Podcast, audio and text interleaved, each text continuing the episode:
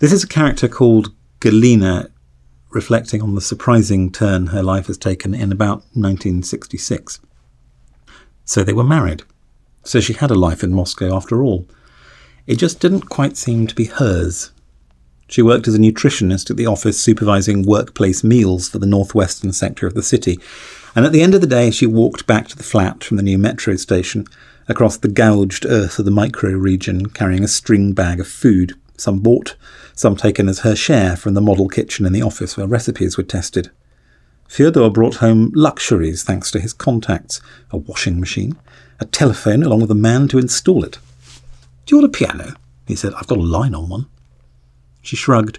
She had never really cared one way or the other about music, but he got the piano anyway, for everyone knew that it was part of the good life to have a piano. And there it sat, unplayed in its dust cover, brown and gold. Fyodor was as ambitious as Volodya had been, but in a very different vein, not with the placid determination to better something he already had, but scrambling up, pushing himself up the slope before him with his elbows out and his legs kicking and his hands grabbing at whatever seemed to offer a purchase. There was something untidy about his energy, careless even. He never seemed to have to compose himself, as she and her university friends had done, to say the things that would make the right impression.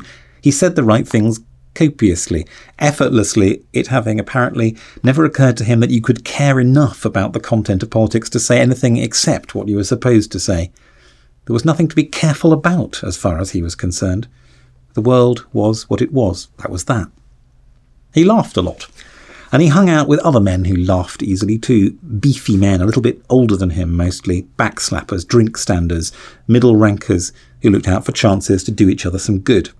Sometimes he needed her to come along when he and his cronies went junketing, and she'd dance with Fyodor on the darkened little dance floor of a restaurant, feeling inside the stir of helpless reaction to him as they boogied about. And on her skin, the eyes of the other men appraising her as they circled by, holding their wives, solid ladies from accounting or procurement with beehive hairdos and party frocks in orange or lime green Orlon.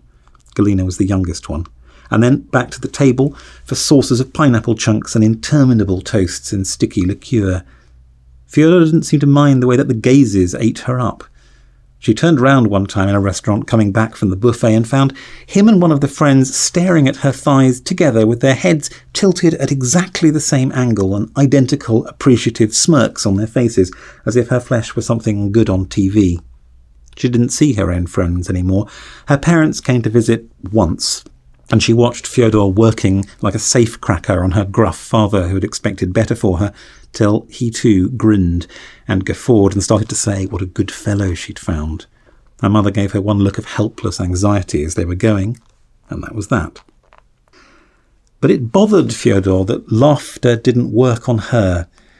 On a night at the flat when he and his mother and Ivanov were roaring at some comedy show on the television in the corner, that got used all right and her face was aching from smiling politely for so long, he chased her into the kitchen as she was clearing a tray of glasses away and tried to tickle her.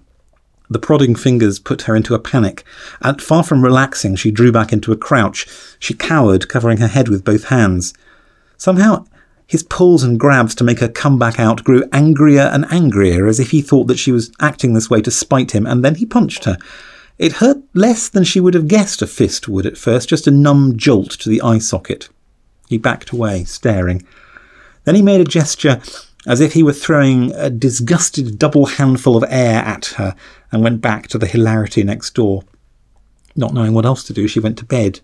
The sounds from the living room seemed no different from usual. He didn't come to bed until after she was asleep. About last night, he said in the hall next morning, not meeting her eye. That's not how I want things to be, and it, it won't happen again, but it would help if you didn't needle me when I'm plastered. Have a bit of sense, eh?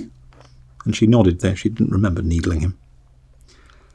You missed a bit, said a woman at the office she'd never liked, and drew her into the toilet to dab powder onto her cheekbone where the bruised purple was showing through. There. Sometimes she had the urge to run. She thought about just going to the station and buying a ticket home, letting Moscow dwindle to a departing view from the window of the long green train east, folding itself up, tucking itself back to nothing, like a paper sculpture being put away, just an idea that hadn't worked out. But then, What would she have to show for any of it? So she stayed, and she stayed, and now it was too late, the baby was coming. Everyone knew that youth ended with the first child, and she had waited as long as she dared, two more abortions, but Fyodor said the time was right to start a family. They had the space, and his degree would be done with in just a few more months, and then he'd be out of the electric plant forever. She felt the orange Orlon descending towards her like a shroud.